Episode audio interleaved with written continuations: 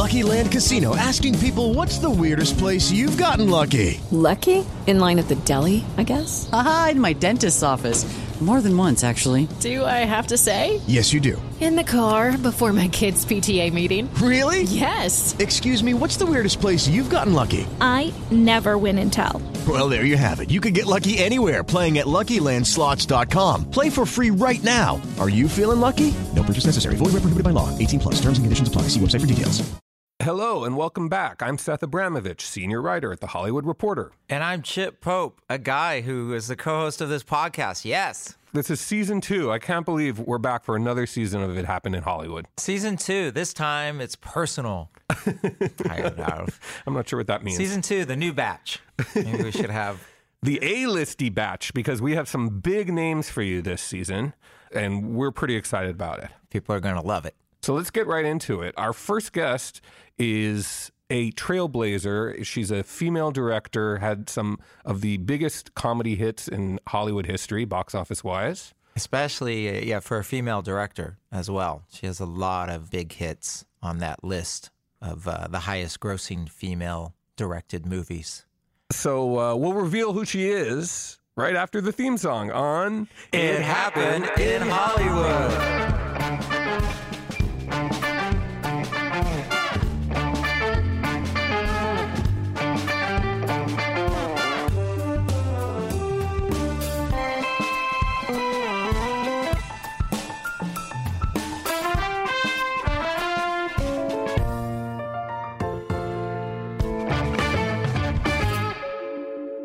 Okay, so Betty Thomas is our guest this week. She is a brilliant and fascinating woman.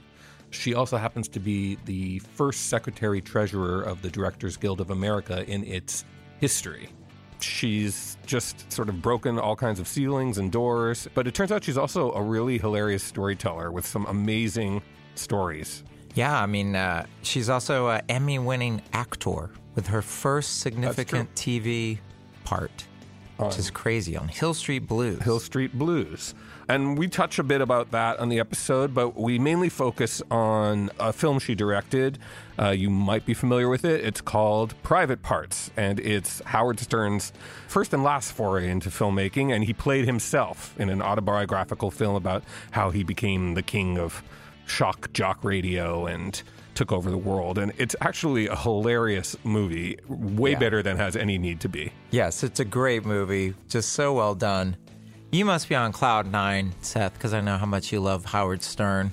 I love Howard Stern too. Howard, for me, of course, I'm always aware of who he was, but until I actually got a car with Sirius XM three years ago, I was not a daily Howard listener. Now I am. And it's really fascinating. I don't know what it is. There's something uh, like addictive about his voice and the uh, utter nothing happens on that show. Occasionally he has a big star come in and, and he breaks some news, but usually it's just these kind of like schmoes in his office that he pulls in for just like just hours and hours of nothingness, but somehow you you want to be there. Yeah, it's very compelling And, for uh, hours on end. He's hilarious, I guess. I guess that's one of the reasons you you keep coming back. But you know, he needed a special kind of person to sort of rein in, you know, his brand and turn it into a, a a digestible and enjoyable film. And she was the secret. I think she unlocked the, all that potential that was there in telling the story of Howard Stern. Um, yes, but because they're kind of similar in a lot of ways. They are. They're both very tall. She's she's Yeah. six one, and he's taller than her. Right. They both have long ringlet curls, or did at some point. Yes. And in some ways, I think they would have made a cute couple, and I think she sort of still holds a candle for oh, Howard. Oh, yeah. Well, we'll find out about that later. Huh? But we're getting ahead of ourselves. Yeah. So let's start with how she broke into the business, which is pretty fascinating. She was a waitress at Second City in Chicago, which produced so many of the biggest comedy stars of all time. I teach. I'm teaching school. I'm an art major in college, teaching school, but I'm substitute teaching because there are no art positions. At Waller High School and a couple other high schools right there in, in Old Town. Pretty diverse, mostly blacks, and pretty tough, you know, on everybody. So that's what I do during the day, and then at night I take a waitress job at Second City so I can go to Europe and see the, all the real paintings in person instead of just looking at books. So I take a waitress job at Second City, and Del Close is around, and he's forming some kind of group off somewhere else, and I go, "Oh, why don't I drop some acid?" And do, I'm I'm just going to say everything, and this is this will be the only Yeah. thing that I'll ever say. Everything. Great. Ew. so I, I used to think it was funny to drop acid and go do this group called Dream Theater because you know how much better could it be if you you might as well be way high if you're going to do dreams and stuff. So so that's what I would try to do. But you forget that when you get physical, like acid does come on a little bit more and a little quicker. I used to always think, oh, it'll come on right at the end, it'll be fine. But it come on right in the middle, you know, and you'd be like, hey, so I performed with Del. I Dream Theater performed with Del. Was a waitress at Second City and a school teacher during the day, and that was a full schedule. and uh, eventually, you know, I'm at Second City, and I was the worst at Second City because I was high many times there as a waitress. And I would go, I would always be the one to make the coffee, and I would never put coffee grounds in it. I would just let the water go through. and all the waitresses would go, Why do you do that? Now we have to fix it. And, uh, and I was like, I don't know. I just forgot. Have you ever done acid, Seth? Uh, what? What? I don't know what. Yes, I did. I, I, never have done have. acid. I, I've never. I'm I'm just a square. it might make you funnier. Oh, okay. Let's try some. I, I need it. Bring it in. So she's, you know, she's taking acid, she's having fun, she's teaching art, she's being just a 70s broad. but meanwhile, there's some big some big future stars around her. Let's just say they weren't all thrilled with her waitressing skills. so anyway, I'm there and I got there late and I'm and I'm trying to pick up orders and I'm taking orders right down in the front and the first scene up is I, I think it was Belushi. Belushi is you know on stage during and, and he's not that tall and I'm pretty damn tall. So I'm standing up right at the stage at the edge of the stage taking an order while the show starts. Like usually you squat down. Right, right. You've already had that order taken. You're delivering drinks, whatever. You're never like. And I'm like, what did you want? You wanted the Singapore sling? Do you want the cheese basket with it? and after I go, I go la la la la la back to the kitchen, and in comes Belushi. Boom! And he's like, what is wrong with you? Wait, there's theater going on here. And I go, yeah, well, I know. And he said, you're so big. You're like, nobody could even see me. No one laughed at the jokes because they couldn't see me. And I was like, okay, I get it. I, I sort of get it. But I didn't really get it, you know, at that point at all. The theme of her height comes up a lot Right. in our interview with her. And I think it's just a theme of her life that she couldn't hide, you know. Yeah. She was always sort of in the way and she made it work for her. Right. And that's how much focus you're going to draw as a tall person that you, you can draw focus from John Belushi. He's not exactly a retiring wallflower on stage. you know, But I she mean, took you, it in got to stride. attract a lot of attention. Some people might cry, you know, I've Yeah. ruined John Belushi's scenes, but no, she took it in stride. She was like, "Oh yeah, maybe I shouldn't talk so loudly while you're creating your classic characters." So she studied with Del Close at Second City, who which we is should amazing. explain was like the godfather of the entire improv art. Right. And his main thing was uh, that he told her was just stick with the truth and you'll be funny. And so I think that echoed throughout her career Mm-hmm. in, in uh, a lot of the movies she was trying to do and the, her acting, et cetera, et cetera. So here's Betty describing what life was like when she landed in LA back in the early 1970s.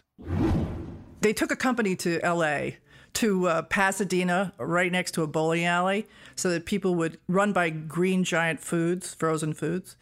And I thought, oh, I'm going to Hollywood. I love Hollywood. I go. We we didn't. There was no freeway. There was no 210, so people could never find the theater. It was like horrible.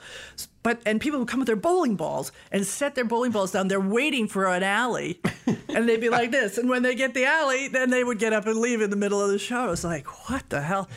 But uh, but that company at that time, I went out there to do that, and Billy Murray stayed in somewhere New Jersey, New York. He did the Lemmings. He went and did the Lemmings, and then uh, we had That was like the rock and roll show. that's right. And then Michael Keaton, I I, get, I I taught an improv class out here, and Michael Keaton was in it. And I always said, "Why are you in my class, dude?" And he goes, "Well, I want to learn how to improvise." I said, "Okay." So I said, "Why don't we put Michael Keaton in the show in Pasadena?" Which we did for a while. Michael Keaton was actually in the Second City show, and I don't know if anyone even knows that, but he was. And uh, then they fired us all at Christmas, two weeks before Christmas. So then we were out here. So then, then I remember when Billy said to me. Yeah, Saturday Night Live wants to uh, wants to know if I want to come replace, uh, you know, Chevy or what. Did he replace Chevy? Didn't Yeah. he? Yeah. And uh, I said, "Oh, holy shit, that's great! You're gonna do it." And he goes, "Yeah, I don't know." I, I was like, "Oh my fucking god, you're killing me! I hate that when you like do shit like you know you're going, you're like dying to go." Okay, so all her friends are going on to huge fame and fortune. Bill Murray is about to become giant star on Saturday Night Live. She sort of ended up going in a zag to everyone's zig, and instead of doing comedy, she ended up getting cast on this new drama called Hill Street Blues, where she played a tough beat cop. Yeah, for seven seasons. And she knew she's very forthright with the fact that she really knew nothing about acting. You know, one of her drama teachers or acting teachers said to her, "Why do you have a smirk on your face? This monologue was a, a tragedy." And she realized everything she had done until that point was trying to coax laughs out of the crowd. So she had to reprogram everything she knew about performing towards drama. Bob Butler, you know, directed the first Hill Street Blues, the pilot and the first four. And uh, there was an actor strike, so it all split apart. And, you know, I had months to learn how to act. and uh, at one point, he said, Okay, I want you to, to, I have to know how your character, Lucy Bates, feels about the uh, Veronica Hamel character, the real slick girl. The lawyer and I said, "Well, I don't have any lines about that. I, you know, the, that's going to be tough." And he says, "No, that's the whole point. We're, I'm going to do a shot right now, and you're going to tell me how you feel about her." I go, I am? how, how am I going to do that? He goes, acting, dude. You're going to do it acting. I was like, oh, you're kidding. Oh, oh, okay. And so that's how I, then I started to learn that there was like, you know, you had to reveal shit and it was, all- it was a pretty visual medium and I could work in that visual medium. I know how to do that. So he did a shot of me and I, I, all I had to do was look at her and I could tell everything I felt about about her and that worked and he used it in the first you know in the pilot so I from then on I kind of got that was a big part of it I you know I started to understand what acting is So that's it. She became famous as an actress first, but then very smartly, she quickly segued into directing, which was something that felt very natural for her. She directed the Brady Bunch movie, which was a big hit. Yeah, that was a commercial hit and a critical hit. And um, I think people started seeing her as a very viable comedy director and uh, put her in Ivan Reitman's sphere. And then she, through Ivan Reitman, got The Late Shift, which was an HBO movie about the power shift that happened when uh, Johnny Carson retired, Jay Leno took over, and Letterman was, David Letterman was feeling very slighted, and all the, the backroom wheeling, dealing, and knife stabbing. Yeah. That- knife stabbing, which is you stab with knives. Um, That's how you stab, right? it was it was ahead of its time in that people love these sort of pulled from the headline dark comedies about But, uh, yeah. media and uh, it was the first of its kind and she calls it the best film she ever made so then you know howard stern had been developing a fart man movie for many years uh, that was his strange superhero character that actually kicks off private parts where he kind of embarrasses himself by being lowered to the stage at the Video Music Awards. But that never quite took off. And uh, instead, he had written this biography, Private Parts, and um, the movie became a biography about him, a biopic. Ivan Reitman didn't want to do it himself, so he had Betty in mind. But let's just say Betty wasn't exactly a Howard Stern fan. so I had a boyfriend at the time who loved Howard Stern, and I could take him for about five minutes, and then he would just get so repetitive and so misogynistic. I was just like, turn that fucking shit off, and I would turn it off at the radio or whatever. And my boyfriend thought it was so funny that I hated it, you know. So it was like that kind of thing, and uh, but Ivan, again, Ivan, nobody works with Ivan twice except me. Ivan's a little tough, let's just say, but he's really smart. really, really smart. And um, he said, You should, uh, I, I think you should read this script. It's really good script. I read the script. I said, It's a really good script. That was the Len Gr- Blum script at that point, which was pretty good. I mean, it got even better after I got in there, but it was really good already. So I said, It's pretty good. It's just, I don't like Howard. You know, I can't stand Howard. And he said, That's probably good. I was like, really? He said, yeah, two things. I said, why aren't you directing this, Ivan? Ivan said uh, he he doesn't do well with men in authority positions. One, and two, I just I have directed non actors, and I can't do that anymore, Betty. I have to stop doing that. I have to direct real actors. And I said, so you're going to let me direct the non actors? And he said, yes, that's what I'm going to do. he said, you'll be perfect, and he'll you know you're a woman, so he'll listen to you and. I was rolling my eyes, and he said, and I finally said, "Well, I said I'd like to do it. It's really good, and I don't know if I'm going to be able to do a good job or not." And he said, "Well, you know, you have to meet with Howard because Howard has to okay you." And I was like, "Oh, you didn't tell me that part." He said, "Well, yeah." So I had to go to New York, go to the green room, wait while Howard was on the air, and then he was going to come in and meet me and see what happens. So I'm waiting and waiting. I'm listening to him on the air, and he's saying some horrible shit or something. I don't know. Something about you know It's the women. longest you've ever listened to him. Um, yeah, totally. Which was about seven minutes. And then he comes in the room, in the green room, and he's like a million feet tall, even by my standards. You know, I'm pretty tall. I'm not used to looking up to men at all. And it sort of bothered me. But, and he had stupid, like those overalls, you know, those jeans, jean overalls that people used to wear. He's like so stupid looking. and and all his long hair and everything. He came in and he he puts his hand out. and Goes, oh Betty, thank you so much for being here. And he puts his hand out, and I used to shake his hand, and he's literally shaking. He's so nervous. Oh wow! And I went. I'm doing the movie, and, and it's going to be good because he's scared, and I'm I'm not. I can do it. I love it. The great and powerful Howard Stern trembling. Yeah. You know, she comes in, she's used to being the tallest person. Suddenly she's not. It's like, what's the balance of power now? And then when he's shaking, she's like, yeah. I mean, uh, that's a great story. But you know, this was a huge undertaking, and I could see it being you know way out of his wheelhouse. He's, Right. He's mastered you know a non-visual medium, and now not only is he entering a visual medium, but he's playing himself in it. You have Has to, to act. you have to go back and play yourself when you're not the king of all media. When Right. you're just a goofball who's in his, you know, 19, 20, trying to find a personality for the radio. And then some of the strangest scenes are, or not strangest, but most unusual, are the ones that they're, you know, his circle of radio personalities. So that would be Robin Quivers, his longtime sort of sidekick newsreader, and uh, Fred, uh, what's his last name? Norris? He's the guy who plays all the sound effects and other mysterious things that you're never quite sure what he does, but you know he's he's intrinsic to the to the recipe. So Yeah, you see the mythology of the team. yeah, you and see them come they together, together. how they actually meet, and they had they had them play themselves. Now, none of these people are actors, and you're wondering, you know, what negotiations there were that they ended up playing themselves. But it works on screen, but it it, it was tough, as as uh, Betty explains it. that really made me nervous because, you know, Fred and and even Robin. Robin was really nervous, really, really nervous, and I thought, oh, it's gonna be a nightmare. So when you're there though on the set, and they they go and do the show. They do the show for the first four hours. You do French hours, what's called French hours. So you take no break for lunch or anything from then on. So he gets to the our set about ten thirty. He leaves the show an hour early at 10, gets to our set at 10.30, takes an hour to put his wigs on and bullshit, all that stuff he had. And so at 11.30, 12 o'clock, you start the day shooting. So you try to shoot other shit, you know, you try to make up. Sh- I mean, it was really, really.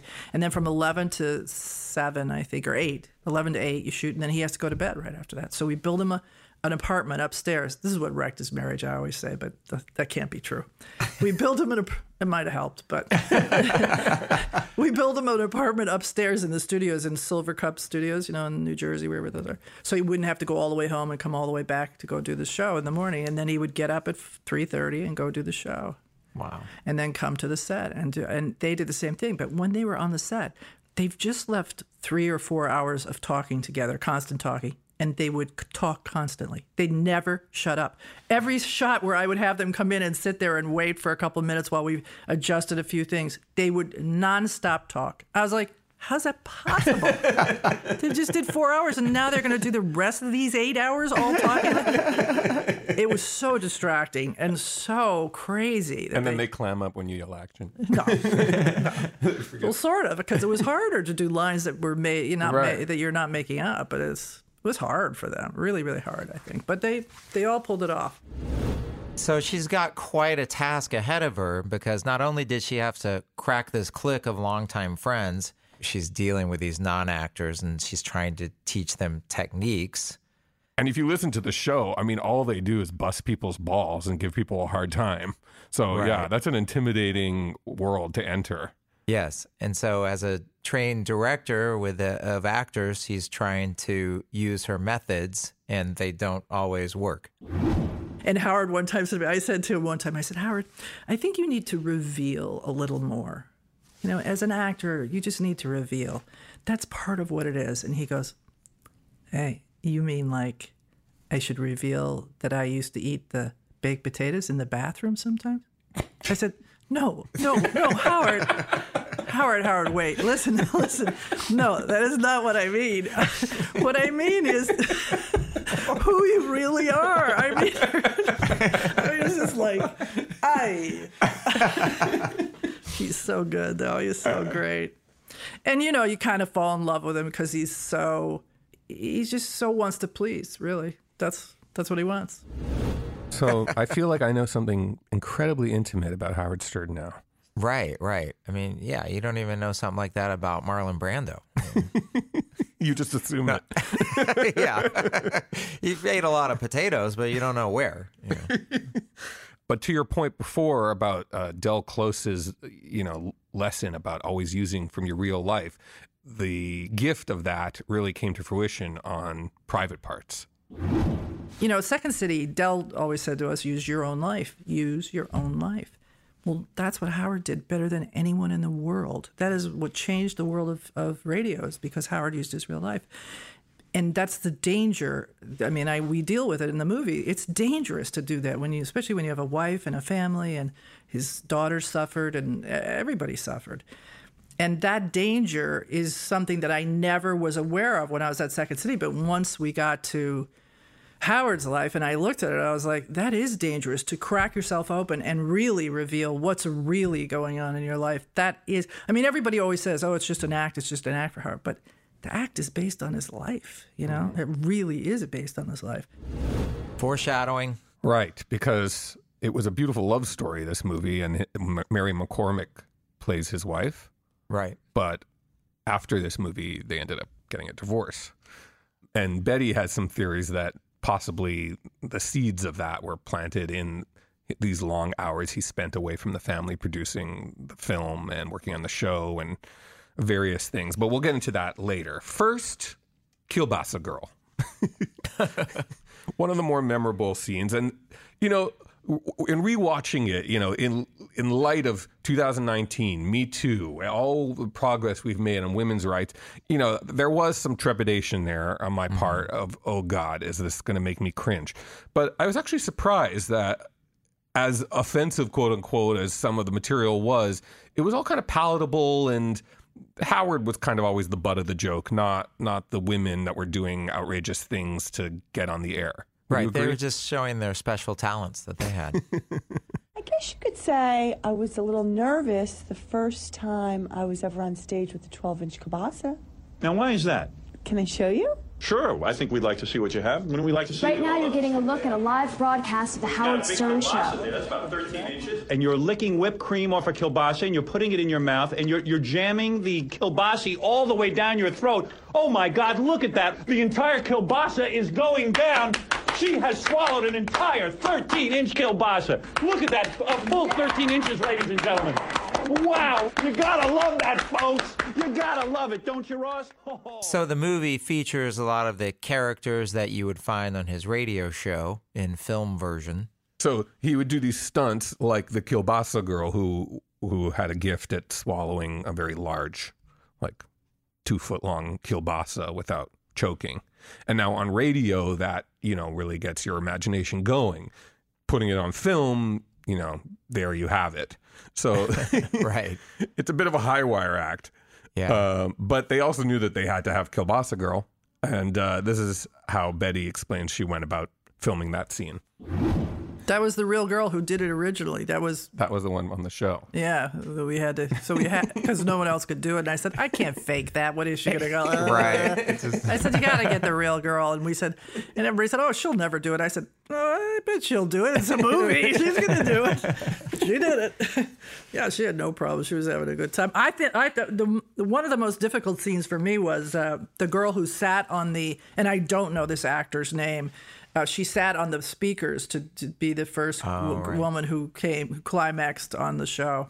Howard, you know, had her sit on the speaker. Amazing sequence, too.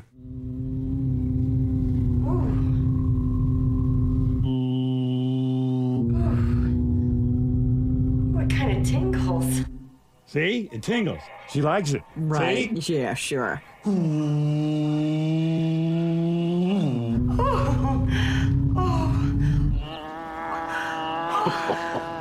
She's full of it.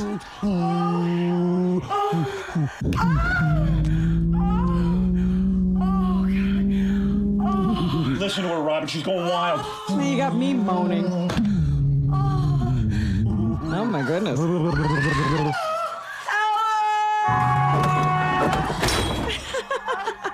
This is the best sex I ever had.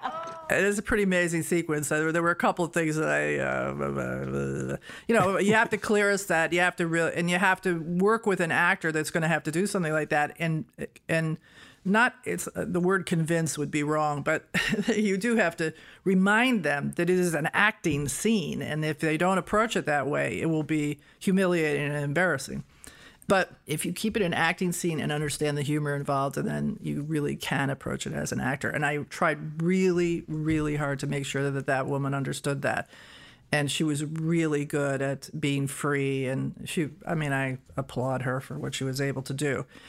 And I hope that I kept it, you know, fun and not icky. Right. Yeah, because there's so many times in that movie where it could because there's so many naked women in there. Well, What- what's Jenna, that like wait a minute. Jenna Jameson. women? Jenna- wait, Jenna Jameson never put her robe on. She said, "What?" And so she's. Here's my Jenna Jameson story. Uh, she's leaning over the the. Uh, the craft services table and reaching for something to get it. And the girl who runs craft services came over to me and she happened to be gay. And so she said to me, I cannot have that vagina on my table with food. I cannot have it. And I was like, what vagina? I was like, I was like, where where was the vagina? I was, so confused. She said, she said, Jenna won't wear her robe and she's constantly leaning across the table. I was like, holy mackerel, I've never had this problem before. So I had to ask Jenna wear her robe a little bit. She was like so comfortable, you know. She just was like, "Why?" But that's where like he's genius. I mean, he's genius to have an African American woman as his co-host, and he's genius to have you as the director of this film. You No, that's go- true. That's that's Ivan's genius, though. I think it more. I mean, Howard didn't. I mean, Howard said he saw you know Brady Bunch, but he wouldn't ever have known to say let Betty direct it. I don't think. I don't think. I don't know. But he was more comfortable with definitely with me there than. But also the audience, even if it's subliminally, there's something about the fact that you were shooting all this that made it more palatable. Maybe, maybe. I don't. Is that true? Do you Yes, think? definitely. For the record, uh, the part of Orgasm Woman in Private Parts is played by Theresa Lynn. And in her trivia section on IMDb, it says her father is a preacher and her mother is a Southern Baptist minister. So Making mom and dad proud. there you go. I I think that's probably what creates someone who wants to do the part of Orgasm Girl. So she used a lot of non actors in the film, but she used a lot of real actors too. And one of them, you could almost say this launched his very estimable career, and that's Paul Giamatti, who played Pig Vomit.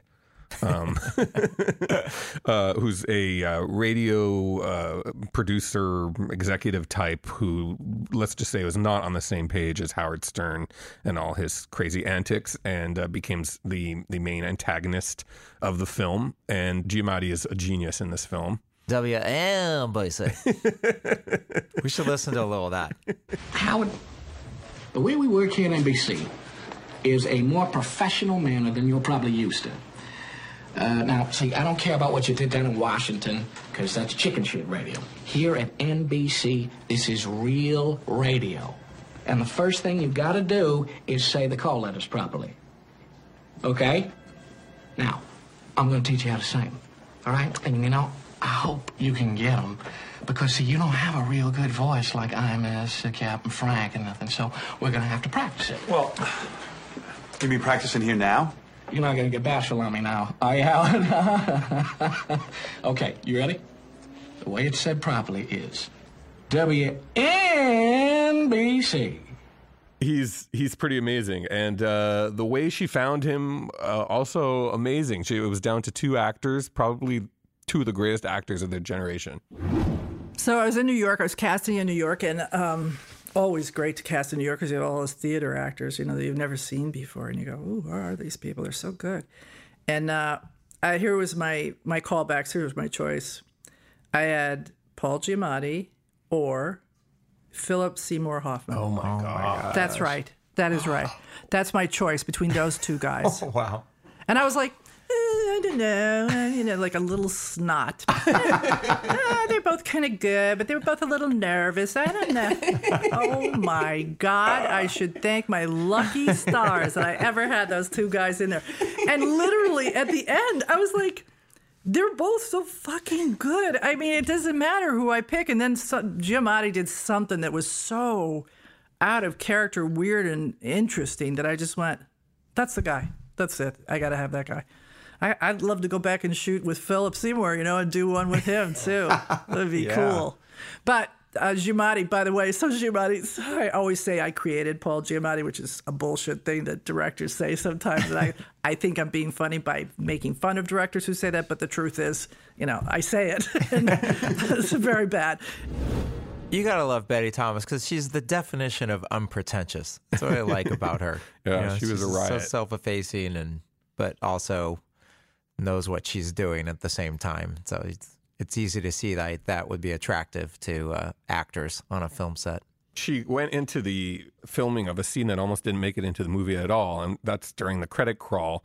You find out what happened to Pig Vomit, and it's a sort of genius, kind of I think partially improvised scene uh, by Paul Giamatti that they added at the last minute, and it's pretty hilarious aria of uh, pent up rage. um, but uh, it almost didn't make it into the film, and she had to sort of really do some convincing. Howard begged me to take it out. Interesting. Um, and he begged me because he said his his family thought it was so negative about Howard that it really w- it left a bad taste in your mouth at the end of the movie. It was so it had so many swear words in it. It was Right. just so negative. He said, "Please, can you please take it?" out?" I said, "Howard, I cannot take that out. That is the truth. That is what happened to some people. That's a conglomerate of a lot of people together, not any one guy. But I mean, that you were you were mean to people, and to take that out is makes the movie kind of a lie, kind of just an avoidance lie. I said I can't do it, and Ivan called me up and said, Betty, if Howard asks you to take it out, you got to take it out. I said I don't have final cut. You do, Ivan. Why don't you take it out?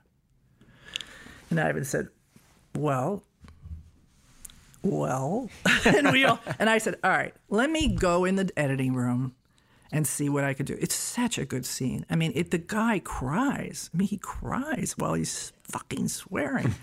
it's so good. So I went back in and I sat there and I was like, with my editor, my really good editor, uh, Peter Teschner. And uh, we were like, what can we do? And so I I put the jackhammer in. I started to put the jackhammer in. I said, what if I covered up every fucking swear word with the jackhammer? I said, in some ways, wouldn't it be better, even stronger? And I think it is actually stronger, better. I, I when I watched it this time, I there were a couple words I wish I had covered up more with. I, I, I missed a couple. Like I, I would have liked to have covered up everyone. So I thought maybe his parents and his you know his relatives would think that it was better that way. And but when I played it back, it was just funnier. It was just a better, funnier scene. So I showed it to Howard. How I guess Howard showed it to his. I don't know who he showed it to. His parents. I don't know. But everyone said, "Okay, all right, we'll take it." I bear no grudge against Howard Stern. He's been very successful, and God bless him. God bless him. But I'll tell you something, I ain't done too badly myself. I manage a shopping mall down in Florence, Alabama. Yeah, it's the number one mall in Colbert County. It's number four in the state, so it's not too bad, you know. But I'll tell you, if Howard would have listened to me, I'd still be up there in radio. That goddamn motherfucker, you know? I tried every fucking thing I could fucking think of to mold him into a proper kind of DJ, but that goddamn You know, there's a couple versions of that scene on YouTube. I was looking it up, and one has the full audio of like the full volume of the jackhammering, so you Uh-huh. can hear what he's saying. And then another one, I don't know how they did it, but they brought down the jackhammering, and you can actually hear the swear words, and there's Oh, a couple wow. c words in there. And I got to say, I like the one where you can really hear everything he's saying. Oh, really? But thanks You like to modern technology, you can experience all versions of this. So they finish filming the movie. Then uh, got to figure out how to market this movie because it's a movie about Howard Stern. And so, of course, all his fans are going to be into it. But how are you going to market this to a broader audience? So it's a problem that they had to figure out. Yeah, I think it was a challenge. I remember when they were marketing this film, and he was really aggressively like going up to you know little old ladies from the Midwest and being like, you know, what do you know about me? And I don't want to know anything about you. The average radio listener listens for 18 minutes. Mm-hmm. The average Howard Stern fan listens for, are you ready for this? An hour and 20 minutes. How can that be? Answer most commonly given. I want to see what he'll say next. All right, okay, fine. But what about the people who hate Stern? Good point. The average Stern hater listens for two and a half hours a day. Look, but if they hate him, why do they listen? Most common answer, I want to see what he'll say next. I think he sincerely thought it was a good movie, and he wanted people to come and put their you know preconceptions aside. Right, because uh, yeah, because people did have that. I remember seeing a talk show with him one time, and everybody in the talk show audience was laughing, except for these two kind of uh, middle-aged women that had their arms crossed the whole time. And so Howard Stern stopped the whole talk show to talk to them, and just asked them. It it illustrates his problem because he everybody was enjoying it. Like ninety eight percent of the people were enjoying it, except for these two people. And so he focused on those two people, and he said, like, "Why don't you like me? Why don't you like this? What I'm doing right here?" And the older woman just goes, "Because you're vulgar." Well, he is. but you know, it's a, but at the same time, the whole movie is about just wanting to be liked and him feeling misunderstood, and so Yeah, he's he's that is gotta- what the movie is about. It's like- right. and so, how do you market this movie about you being misunderstood to the people that misunderstand you? It's an interesting challenge. So the test screenings, I think, were kind of loaded up with Howard Stern's fans because they would get like 99s out of 100. And uh, Betty had never seen testing like that for a film she had worked on, and she was very suspicious. But then a legend came up to her and told her she had a blockbuster on her hands. And Sherry Lansing said to me at the time, the head of the studio, Sherry says, Sweetie, everybody was Sweetie, but Sweetie, this is a $100 million movie, no question. I go, Sherry, you should never say things like that because that puts a curse on the movie. Mm-hmm. And it wasn't a $100 million because everybody, you know, was, there were a lot of enough normal people just went, ah, Howard. And even Howard fans said to me, I'm not going to go see that. That's just, you know, it's just going to be Howard shit with naked girls and shit. And I said, well, there are naked girls, but it's a little bit more than that. I had to convince people who were fans even to go see it. It was weird. So, in fact, it was a $41 million movie, not a $100 million movie. Oh, boy. So, Sherry cursed it. but, you know, I understood what Sherry was seeing in it. It, it it's a very watchable, enjoyable movie. It's funny. It flies by. It's heartwarming. The the the love story is like works and Yeah, it shows that Howard uh, Stern is just a regular person that has uh, insecurities like everybody else, that he's not some monster or something, or just totally obsessed with boobs or whatever. Speaking of insecurities, you know, I was reading the Wikipedia entry on this, and one of the things it said is that uh, he uh, he had plastic surgery because when he was looking at himself on the big screen, he hated what he looked like so much that he had to change his face. But he changed it before the film, the movie was done doing reshoots, which totally screwed things up for Betty Thomas. anyway, it sounded like a tall tale because I don't know, he's always looked like Howard Stern to me. So we had to get to the bottom of that one. There's a story on Wikipedia where he wanted to change his face, and you said Paramount owns your face. Is that true? No. but he did want to change his face, but that's I don't know if he wants people talking about that. So Not his face, his nose. his nose, yeah. He wanted me to change one shot in the movie where where it's shot from his bad side, what could be referred to as his bad side, where his nose really looks like you know a, a hook nose, and uh, he wanted me to remove the shot. I said I, I I can't remove the shot. I didn't shoot it from any other. I mean, I have a front angle, but I can't stay in that shot the whole time. It's a beautiful shot, you know. I said, I know what you're thinking, and blah blah blah. And and then he he pretty much went and got a nose job right after that. And th- before we did the reshoots. Oh, so this is So if you notice in the movie, you'll Yeah, see you it. don't You'll check notice. it out. You don't notice. So That's he so he changed his nose, and then you had to do reshoots. Yes. Did that scene that you loved have to be reshot? No. So that's So it's still there. oh, but then some scenes where it was after. Yeah, but it was separate stuff usually. It was the small things, Washington D.C., some things you know that we were just we never got to. It's interesting. Like he's he seems to like his currency is his self-loathing. That he doesn't seem like the kind of a guy that would do that.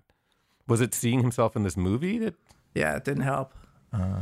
See, I thought he looked really handsome on the plane. That's what I said too. I said, Howard, your eyes are so blue and you look so good. I mean, it's like, and he goes, not in that one shot. I don't. Wow. Interesting. How Barbra Streisand esque. but you know what? He did a really subtle thing. He didn't do much, and he's Right, right. I, maybe he's done a couple things since then. But I think he looks great now. Yeah, and so uh, she was telling us that they still talk to each other and hang out and everything, which is very rare for Hollywood. Yeah, I th- I think she has a crush on him and has since the making of this movie. Really? oh yeah, she told us. Oh right.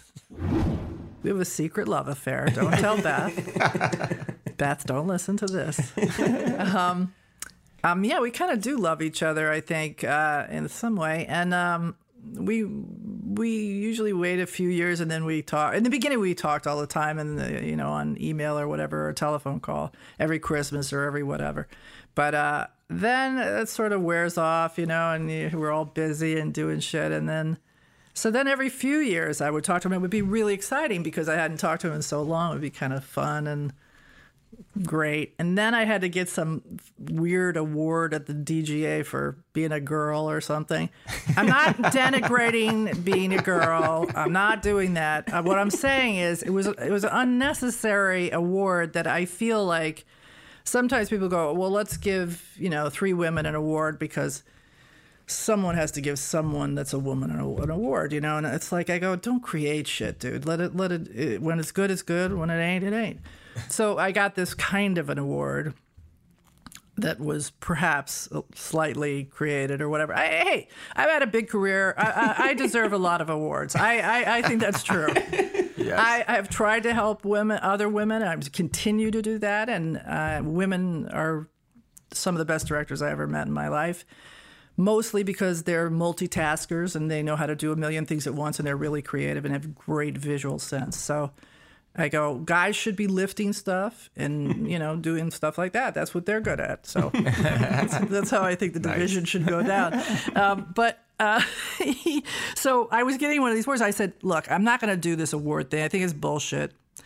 I think Patty Jenkins got one with me and, and maybe Mimi Leder. So I said, I'm not doing it. And they said, well, Betty, come on, here, you got it. And I go, all right, I'll do it if you can get Howard Stern to come out here and give me the award. So they said, okay, okay, let us see if they do it. And I was like, they're never going to get Howard to come out here and do it. This is like a, never going to happen. And uh, so they called me back and they said, okay, we can't get Howard to come out here because he says his schedule is too crazy. He couldn't leave, blah, blah, blah. But he will do a tape for you. And I was like, hmm, a tape. So I said, okay, I'll do it. So he does it. So I didn't, I never saw the tape. So they put the tape on at the event, and but at that point there had been a lot of very serious the beginning, the beginnings of uh, uh, sort of the women's directing movement at the DGA was before my time actually, and there was a group of women like the the the I don't know DGA eight or something. I don't know. There were wonderful women who were really smart and tried to take on the whole town and say, "You have to hire women. You're just crazy." And um, and they suffered. I'm sure their career suffered from that. But so they had just been honored in a in a very intellectual and important way. And there was a somberness to the evening at that point. And somebody said, "Okay, now Betty's up," and and and so Howard's tape comes on right after that. And so Howard's going, Yeah, I love Betty, blah, blah, blah. And I wrote a little song about her. And he sings a song for me. he plays his guitar, he sings this little song. And at the very end, he says something like, The most important thing to remember is she has outstanding breasts. And I can testify to this. And I was like, What? Wait a minute. What the fuck has happened? You know, it's interesting or sort of timely in terms of doing private parts as our season opener is that Howard is an author again. He's written another book called Comes Again. And uh, he's such a different guy that he was in this movie. Mm-hmm. He's found, well, he got divorced. Uh, his daughters are now adults. And uh, he found love again with Beth. Right. And they share this passion for uh, saving animals, cats and dogs. And uh, He's kind of evolved into the go-to place for deep, long celebrity interviews or interviews with interesting personalities. Yeah, it's way less of this uh, shock stuff. You don't have porn stars coming in anymore, and he's renowned for his interviews. But you know, I wonder if there is an, a sequel potential where we follow up with the the second half of his quite remarkable life. But I got the book and I read it, and it's I don't know how to I don't know how it makes any sense to do a sequel. I mean, it's true he's very different now, but How would that be a movie? I don't get it. the cats running around the house. oh, they're, they're, they Oh, save yeah, a I lot get of the animals. Christmas. Yeah, I get the Christmas cat book every year. You know, it sounds like a Netflix. Oh yeah, yeah, that's right. He, he- you know, he used to come out here and he'd bring the daughters out. You know, and we all would go do something. We did that a p- couple times. And that was really fun because his daughters were getting old enough to like know what was really going on and stuff. It was kind of cool. But then uh, that was over, and then Beth showed up, ruined everything for me. we would have been such a hot couple, Howard and I. It would have been so good. Oh. well, maybe You know, one Still day. time? Is there still time? You always fall in love with your leading man a little Is bit. Is that true? That's what they say, right? Chip. Chip does. Chip. I don't know. Well, you heard it here first. Betty Thomas. She's going to be the third wife. third wife of Howard Stern. I'm all for it. But It's a Beth, scoop. Beth seems nice too. No offense, Beth. Yes. But uh, she's an incredible woman to me, Betty Thomas. I, Yeah. To me, she's someone where no was never in her vocabulary, or she was never thinking in terms of what she couldn't accomplish. She was just taking each step as it came, and she was very open and creative. And there's just, I don't know, she had that magic to her. Right. And a lot of it just seems very instinctual. You know, like, oh, she's a waitress at Second City to make extra money. And then all of that happened. You know, or she's an actor and then became a director. It, it never seemed like she had Machiavellian plotting. But she did tell us that she found a notebook that she wrote when she was about 20. Oh, I found a a notebook about 20 years ago, and uh, it was from when I was 20 years old or something like that. And they were, it was just feminism was just beginning. I mean, I was 22 or something. I was just a, and uh, they we had things where we called it it was networking, and we'd actually set up where you'd meet with seven or eight women, and you'd talk about what you had done to further your career and blah blah blah. And you said, and somebody would say, well, do you want me to call you on Saturday to remind you to, you know, th- it was like that. It was so supportive and wonderful. And in that notebook, it said, it, one of the th- questions was, what are you going to be doing in five years? And in mine, I said, I'm going to be directing a movie. At 22, I said that. I, I didn't even remember that. I'm going to be directing a movie, but here's the movie. It's about a man who lives underwater, and he's half porpoise and half. And I was like, holy Oh my God, the shape of water. You I anticipated know. it. I know. I was like, Where's your cut? Did he see that? Is there some way that he saw that? so I guess I did have the thought in in a baby way, you know, in a very sort of uh, ignorant way, but still I had the thought. So follow your dreams and keep keep a diary and have feminist mentors pushing you and calling you every week and saying, "What have you done to accomplish your dreams this week?" Unless you're a man, in which case, In that case, it's over for you. Forget it. But so thanks once again to Betty Thomas. So you're, great. you're welcome back anytime. We love you. Please tune in next week. That's right. We're going to be weekly this season, not monthly, when our guest will be none other than David Mamet. The David Mamet, talking about his very uh, hot button two hander, Oleanna, which has all kinds of new resonances in the post Me Too era. And uh, if you have suggestions for us or questions, or you just want to tell us how great we are, ihih at thr.com.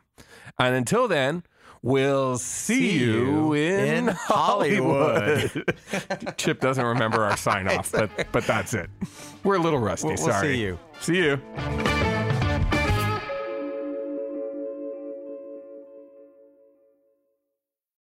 With the Lucky Land slots, you can get lucky just about anywhere. This is your captain speaking. Uh, we've got clear runway and the weather's fine, but we're just going to circle up here a while and uh, get lucky. No, no, nothing like that. It's just these cash prizes add up quick. So I suggest you sit back, keep your tray table upright, and start getting lucky. Play for free at LuckyLandSlots.com. Are you feeling lucky? No purchase necessary. Void where prohibited by law. 18 plus terms and conditions apply. See website for details.